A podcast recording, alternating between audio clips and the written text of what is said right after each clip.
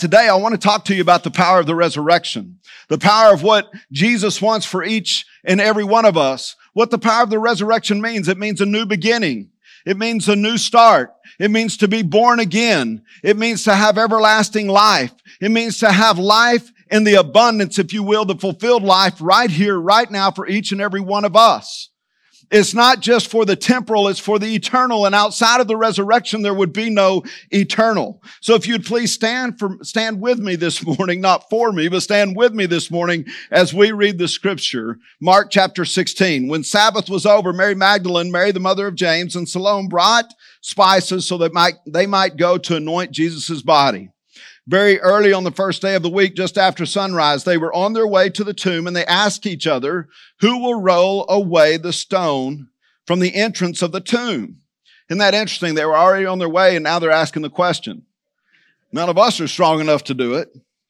But there had to have been a prompting here. Verse four. But when they looked up, they saw that the stone, which was very large, had been rolled away. As they entered the tomb, they saw a young man dressed in a white robe sitting on the right side and they were alarmed. Don't be alarmed, he said. You are looking for Jesus the Nazarene who was crucified. He has risen. He is not here. See the place where they laid him. Verse seven. This is the verse I want to focus on this morning. But go tell his disciples and Peter. He is going ahead of you into Galilee. There you will see him just as he told you. You may be seated.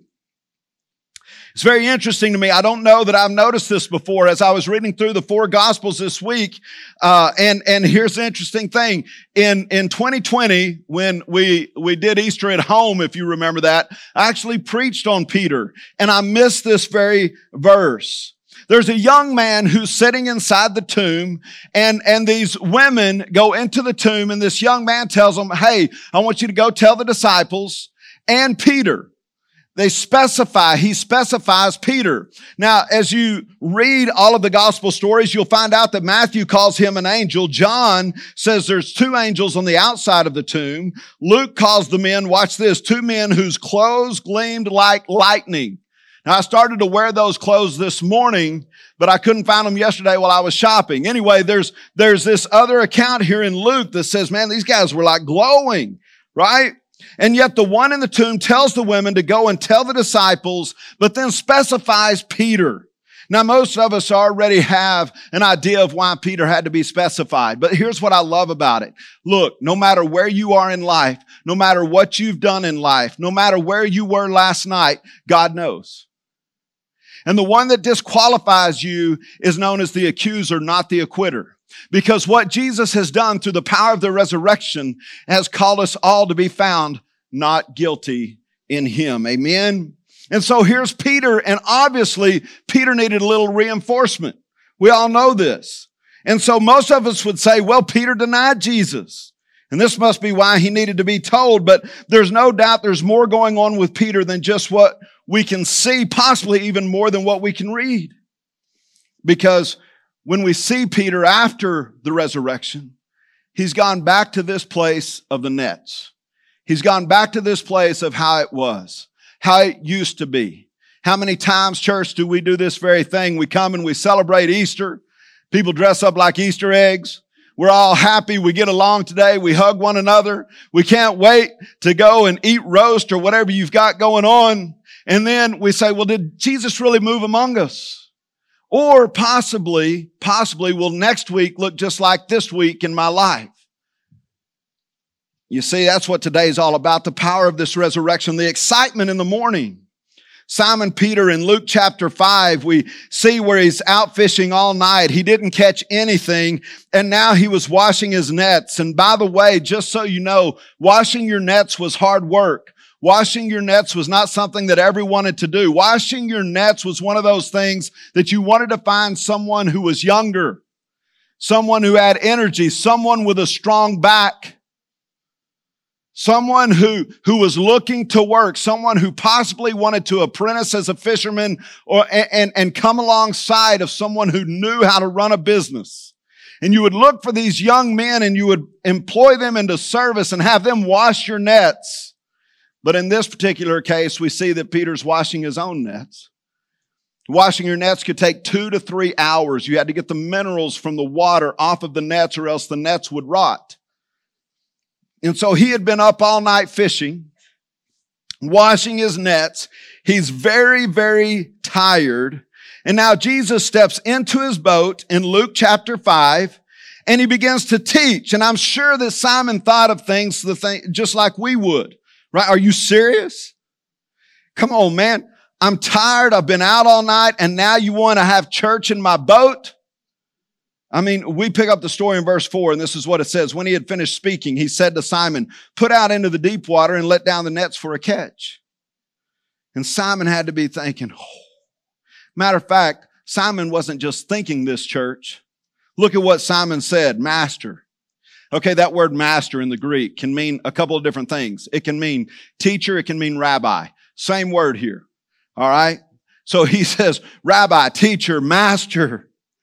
Uh, look, we've worked hard all night and haven't caught anything, but because you say so, right? Because you are my master. They've already agreed to follow Jesus at this time.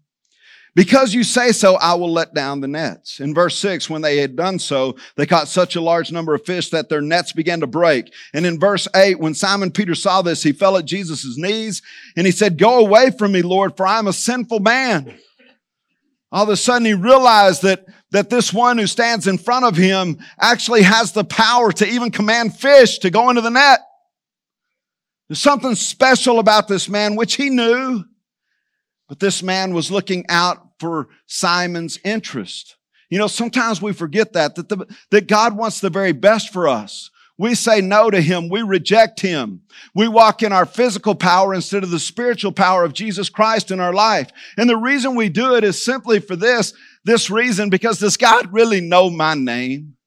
Does he really care? I mean, between all the people and all the Christians and all the Christians who have gone before me, does he really know who I am? And that's what I love about the passage of scripture that we started with. He says, Hey, go get the disciples. But listen, make sure you tell Peter. Isn't that cool? Make sure you tell Curtis. I know where Curtis, I know what he said. He's going to walk with me and he's going to do all these great things for me. But make sure you go tell him because I have a feeling after what he did, what he said, how he acted. I mean, I ate a peanut butter parfait yesterday at the Dairy Queen. That's not good for me. Jesus didn't call me to do that. Right? But church, I did it. It wasn't the best thing for me. I neglected myself and possibly even neglected Jesus in that. But here we're told that James and John had left their nets to follow Jesus as well. And over the next three years, just think about, about this with me for a moment, church. They would see and experience some amazing things. Life is good. There's no worries. Just follow Jesus and he will take care of your taxes. He will heal the sick. He will show you how to live. But three years later, things began to look a lot different. And we talked about that a little bit last week. Jesus started speaking about this horrific death he was going to experience. And in order to find life, you were going to have to lose life. And the disciples aren't wanting to hear it to the point that even Peter, in Matthew chapter 16, he rebukes Jesus himself. Jesus, may it not be. And Jesus said, Peter, get thee behind me, Satan. You can't see the bigger picture. You're trying to do this in your own strength and not the strength that I have for you. And in Mark chapter 14, verse 27, Jesus said, you will all fall away. So if Jesus said you will all fall away, church, you've got to hear me. When Jesus breathed his last, there were no more disciples. Apostles were scattered. I mean, we're, we're looking at a man who professed to be God who's hanging on a cross now. And Jesus said this will happen if you strike the shepherd or when the shepherd gets stricken, look what's going to happen. The sheep will be scattered. But after I have risen, I will go ahead of you into Galilee. And Peter declared, even if all fall away, I will not. Truly I tell you, Jesus answered, tonight, before the rooster crows twice, you yourself will disown me three times. But Peter insisted, the scripture says emphatically. Normally you have to, to know that, that word in the Greek to know if it has an emphatic expression on it. And here in the English, it says emphatically. Peter himself said, if I have to die with you, I will never disown you. And all the others said the same. We forget to read that about all the others, don't we? All the others said it as well. You remember Peter? Peter's the one that in Matthew 16, same chapter, Peter's the one that Jesus said, Hey, who do people say that I am? And Peter jumped in there and he said, You are the Christ. You're the Son of the living God.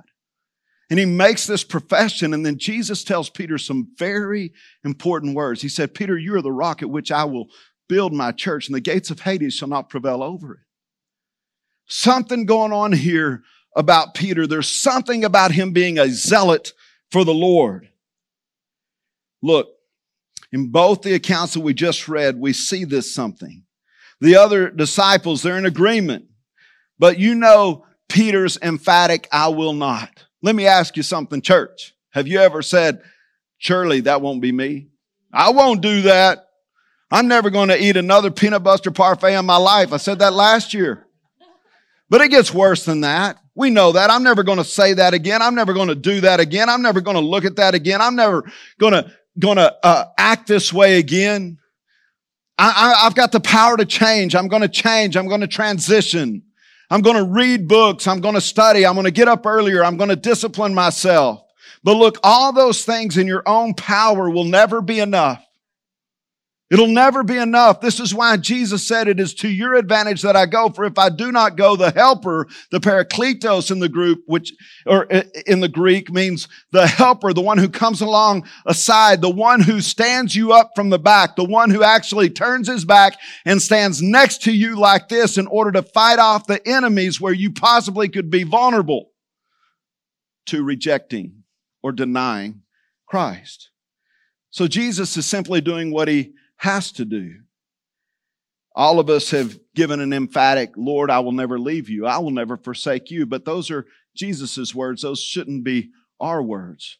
Our words should simply be, I will follow you. And while Peter, uh, in, in Mark's gospel, continuing on to pick this up in verse 66, while Peter was below in the courtyard, one of the servant girls of the high priest came by.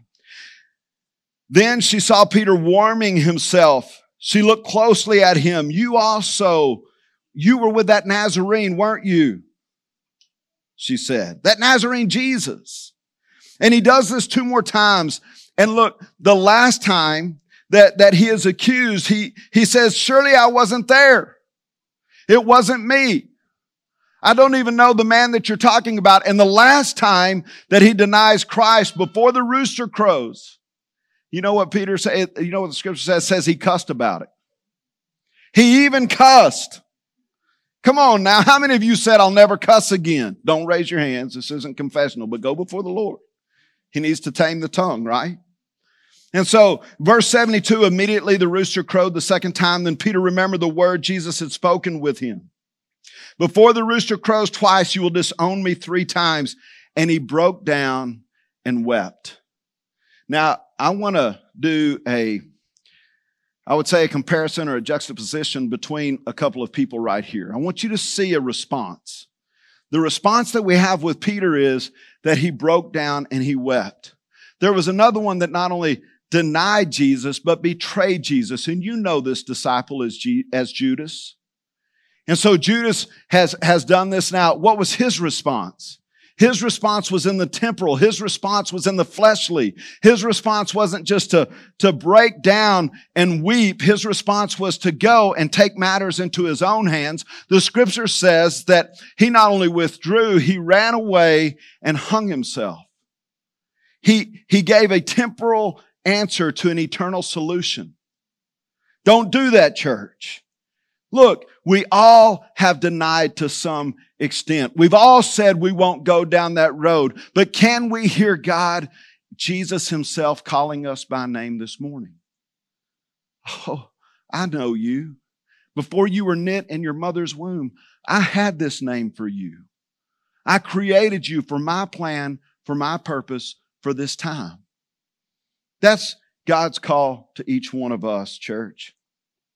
Look, when we look at Luke's account, in Luke 22, verse 54, I preached on this a hundred times. When I say it, you're going to say, Don't go down that road, Curtis. So I won't. But what we find, it says, Then seizing him, they led him away and took him into the house of the high priest. And yet Peter followed from a distance. But I want you to know that distance wasn't too far. Because when we're talking about here where Peter denies Jesus in this courtyard, the courtyard itself is about 150 feet by 40 feet. But the entryway is where they would have been found, which is about 30 feet by 40 feet. Which by the way, this across here is a little less, or I mean a little more than 40 feet. So you can imagine, you can hear me fine. And, and here's what we know. A 30 by 40 foot barn is the most common barn in West Texas to be built. And my kids come into mine all the time and they can hear what I say. They, they can, we can have a conversation if I'm at one end of the barn and they're at the other. Now, why am I making this point? Because I want you to know that Jesus didn't just hear Peter emphatically deny him, if you will, in the spirit. He heard him physically. And when Peter began to cuss and saying, I don't know him. I don't know this guy that you're talking about. I've never followed him. And he uses this cussing, this cursing, if you would. I believe it's cussing, not cursing. There's a difference. But as they, as he would say those things and say those words, Jesus is right there. And he not only hears him, he sees him, and the scripture makes it clear that this is the case. Verse 60, Peter replied, Man, I don't know what you're talking about. And just as he was speaking, the rooster crowed. The Lord turned and looked straight at Peter. Then Peter remembered the word the Lord had spoken to him. And verse 62 says, And he went outside and he wept bitterly. Now, this is the beginning of the passion. There's no doubt. By this time, Jesus has already been beaten upon. He's been spat upon. His beard has been pulled out. He's not doing well. And Peter's like, What is going on with my Lord? So there's no doubt that Jesus has been pushed around, slapped around, beaten to some degree as they began to take him away and the passion was about to begin in a massive way. And here is Jesus who looked intently at Peter with tears, with blood, blood-soaked brow. He's already undergone, gone like we spoke about last week, hematidrosis, paper thin skin, being pushed and shoved, and this rooster crows. And Jesus hears it too, and his eyes fix on Peter. How do you think Peter felt? Shame, guilt, weakness, my ability, or lack thereof. I said I would never do this, and look at what I've done. And not only did Jesus hear me spiritually, he sat there and watched me physically. You see, but Jesus' eyes were not eyes of condemnation. This is where we have to understand God's love, His mercy, His kindness. They're not eyes of condemnation.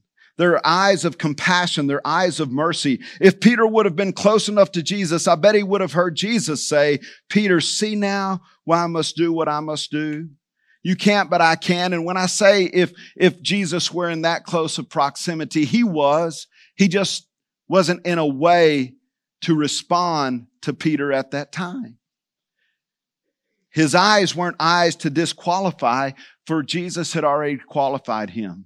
And church, that's my first point this morning is don't disqualify the qualified. Don't listen to the accuser. Listen to the one who acquitted you, who calls you by name, who knows you by name, who understands your strengths and helps you in your weaknesses. This is the God of love. This is what he's done for us. The scripture says his mercy endures forever. So don't disqualify the qualified. Look, success is, uh, Winston Churchill said it this way. He said, success is not final. Failure is not fatal. It is the courage to continue that counts. And that's going to be what really is the demarcation for Peter in his life is he had the will. He understood my God understands. It's not in my qualification. It's in who qualified me. And see, there are things that unqualify us if we are not careful. All of us at times have been so close to Jesus and we've emphatically stated, Lord, not me. And in the words of my mother, Eloise House, she would tell me famous last words. Right? And yet the power of the resurrection is for me too. In my strength, I can't, but in his, I can. When I try to qualify, when I try to live in my own righteousness, the apostle Paul said, my righteousness is but filthy rags. But my righteousness has been exchanged for holy righteousness in Christ Jesus. I would say disappointment can lead to disillusion. Now, church, I want to take us down a road that, that is one that I, I really prayed about. Should we go down this road this morning? But I think we should because I think you have to see what Peter actually saw. Have you ever thought how disappointed the disciples must have been to witness Jesus going to the cross? Even though he told them he would, he, that this would happen, they just couldn't hardly believe that this could happen to the God of the universe. They had followed him for three years and now he would die. They've given their lives for him. Uh, this is amazing to me because Jesus, the one who would hang on the cross, the ones who not only the Jews, the Gentiles, if you will, the Pharisees, the Sadducees, the religious scribes, along with the Romans that were in that court upon his accusations, they would all blast him with these accusations. And one of those accusations was simply this. He saved others. Can he not save himself? In other words, he's raised others from the dead. We've witnessed this. Jesus, there's a guy that died by the name of Lazarus, and here's Jesus that shows up way late, days late. And he shows up and he says, Lazarus, come out. And Lazarus didn't just come out, he came out with the grave clothes on. And people are saying, man, this is our Jesus. And he's on this cross. And we just witnessed something that he just breathed his last. And we've given everything up for three years and we've witnessed the God of life within him. We've witnessed him as being the God of life. We've witnessed him bring others to life and yet he cannot save himself is what the scripture says. Can imagine what they felt like. Have you ever thought taking someone, you probably not thought this. I'm the only one morbid enough to think this. What it looks like to take a dead person off a cross years ago, I was called out to a person's house and it was an elderly woman and she asked me to come. She had heard early that morning her husband fall in the shower and her wheelchair wouldn't fit down the hallway. So she asked if I would come check on him because the, the shower was still on. And so I, uh, when I got there, I went back to the back and sure enough, he was deceased and uh, I drug him out of the shower and, um, it, it, was a, a, a sad state of affairs, but rigor mortis had set in. And so I, I, didn't even call 911. I, I actually called Roland Brooks. Many of you know him, Brooks Funeral Home. I called Roland, said, Roland, uh, got a situation here I need you to come help me with. So Roland shows up and we had to work his arms out and everything else because of rigor mortis in order to fit him in a body bag to carry him out of the house. Have you ever thought what the disciples saw when Joseph of Arimathea asked if he could take down Jesus' body. And when he would take his body down, what Jesus must have looked like. I followed this man for three years and he's dead. Guys, he's dead. And they loosen his arms up and they bring his arms into his side and they roll him up. His lifeless body. They wrap him in this, in these grave clothes. See, death is a final existence in this life.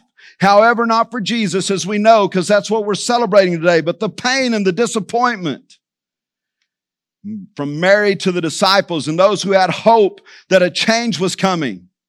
And when we see Peter again, look, he's gone back to, to fishing as he knew it. In John chapter 21, that's what he's doing. Disappointed, disillusioned, and disheartened. And I think sometimes life throws such battles at us and such arrows at us that we too go, Jesus, are you even there? Can you resurrect this situation? Can you redeem this situation in my own life? Church, never become disappointment, disappointed to a place that it leads you to disillusion. Jesus doesn't give up on us either. Look, we might give up on him and we should never do so, but I want you to hear something. Jesus never gives up on us. He is our hope. Had the story of Jesus ended there, I wouldn't be here and neither would you, church. We know how the story ends because it doesn't end. Jesus told Peter, Peter, you're the rock in which I will build my church. And after the resurrection and ascension of Jesus, Peter preaches the first sermon about Jesus. In Acts chapter 2 verse 32, watch the words of Peter. Now you can go read this first sermon that he preaches, but this is a powerful sermon and he says, this Jesus God raised up and of that we are all witnesses. So Peter doesn't say, I'm a witness of his death. You know what Peter says? I'm a witness of his resurrection. And because of his resurrection, I will preach. And he preaches. In his first sermon, 3,000 souls are added that day. Peter would become such a godly man that, that so many things we read about would take place. But the greatest thing that we see from Jesus' very words to Peter, do you remember? Peter, you are the rock at which I will build my church. 3,000 people added. Now watch what happens here, church. Very important that we see this. Not only are 3,000 souls added that day, but today there are almost 2.4 billion people around the world that are Christians. I don't know if I would say followers of Christ. I pray that we all become disciples of Jesus Christ. But I would say right now it's almost 2.4. Let me tell you how much that is. That's more than the United States and Russia combined. It's almost the same population as China. From a man who denied Christ to a man who learned what it meant to walk in the power of the resurrection. See, when, when this angel said, Hey, go tell the disciples, but especially Peter, I got something that's pretty major that he can't see. I've got some, I created this man for something that is so great that is going to transform and help transform the world to set up my kingdom here upon this earth is so great. He can't miss this. He's got to see that I no longer and never have condemned him. See, it's amazing to me what God can do if we'll just listen and hear him call our name. Because it's the resurrected Savior that calls our name, church. See, when the young man said, Go tell the disciples and Peter, it shows that Jesus never gives up on us either. He has bigger plans than what we can imagine. Jesus reminds us, Fear not, for I'm with you. See, the very lips that denied Christ would be the very ones that would preach so mightily and start this movement that we have here today. The lips that cursed and cussed would one day tell a beggar, Silver and gold I have none, but what I do give you is Jesus of Nazareth. So arise, take up your mat and go. The same one who denied Jesus would one day walk into a woman's room by the name of Dorcas from Joppa and say, arise, get up and watch her be raised from the dead. He would baptize Cornelius and all of his company. The dying would actually look to lay down on the streets, hoping that Peter's own shadow would cross them in order for them to be healed because Peter walked now in the resurrection power. So look, church, I don't know what crows at you this Easter, but it's time to come out of the grave and into the light, to be a part of the light, to live in his strength and not a strength of your own but a strength of Christ himself that is the resurrected power. What does God want to do with you this morning, church? Maybe it's time to listen to Jesus and, and begin to live in his resurrection power. Because he calls us by name, and yet too many of us still walk around with grave clothes on, grave clothes on. Jesus wants us to follow closely, to li- listen closely. It's time for the church to rise up to be the hope for the world, to be the bride of Christ, living in the power of his resurrection, understanding the power of the word redemption, because what God touches, he redeems. So I would have to say that if God calls you by name and he knows you by name, his plan and purpose is so great that no matter what you have done, if you were with me this week, the south end of the cross, piercing, let me say this, you may have missed this. In Matthew, there's something that's, that's huge about Jesus' death. Now, I don't preach this often for this reason, because a lot of times we say the power of the resurrection raised 500 people. At the same time, scripture says 500 saints were seen walking among them. But that was the power of his death. That's the power of the south end of the cross. That's the power of God intersecting this world, and there's no sin that Jesus cannot come down and redeem you from. That's the power of our God. See, to be that bride of Christ, living in the power of his resurrection, to throw our nets out on the right side of the boat and allow Jesus to make us fishers of men once again. In John chapter 21, and I'm sure all of you know this and all of you have seen this, but in John chapter 21, you have uh, Jesus. And you have Peter and Jesus is on the coast and Peter hasn't seen necessarily Jesus yet. Not in John's gospel, but you'll see something that, that Jesus says, Hey, have y'all caught anything through the night? No. Well, how about you throw your net over on the right side of the boat instead of the wrong side? He doesn't say the wrong side. Let's throw it over on the right side of the boat. And the catch was too heavy. They couldn't bring it in. And immediately Peter said, That's my Lord. And he lives. And because of that, I too shall live. And because of that, when I die, and they look to hang me on the cross, you know what Peter said? Don't hang me like my Savior. He's no longer afraid. He's no longer fearful. There's nothing in him other than a witness of Jesus Christ. His story now tells Jesus' resurrected story. And he tells those who would, who would take his life one day, hang me upside down, for I'm not worthy to hang on a cross right side up like my heavenly Father. You know, church, God is calling each one of us, Jesus is calling each one of us by name. And no matter what you've done, the resurrection story goes far deeper in any debt that you think needs or cannot be paid. And He is here today because He lives. And because He lives, we can all face our tomorrows with great hope that He has a plan and a purpose for us. Would you please stand? I'm going to ask the altar team to make their way forward this morning. And I want to encourage you if you don't know Jesus as your personal Savior, there at home or here today, Peter did something that all of us can learn from. He said, you know, he denied Jesus, and the scripture says that he wept, that he, he knelt down at one time and he said, I'm not worthy. And the Lord said, In your flesh, you're not, but in me, you are.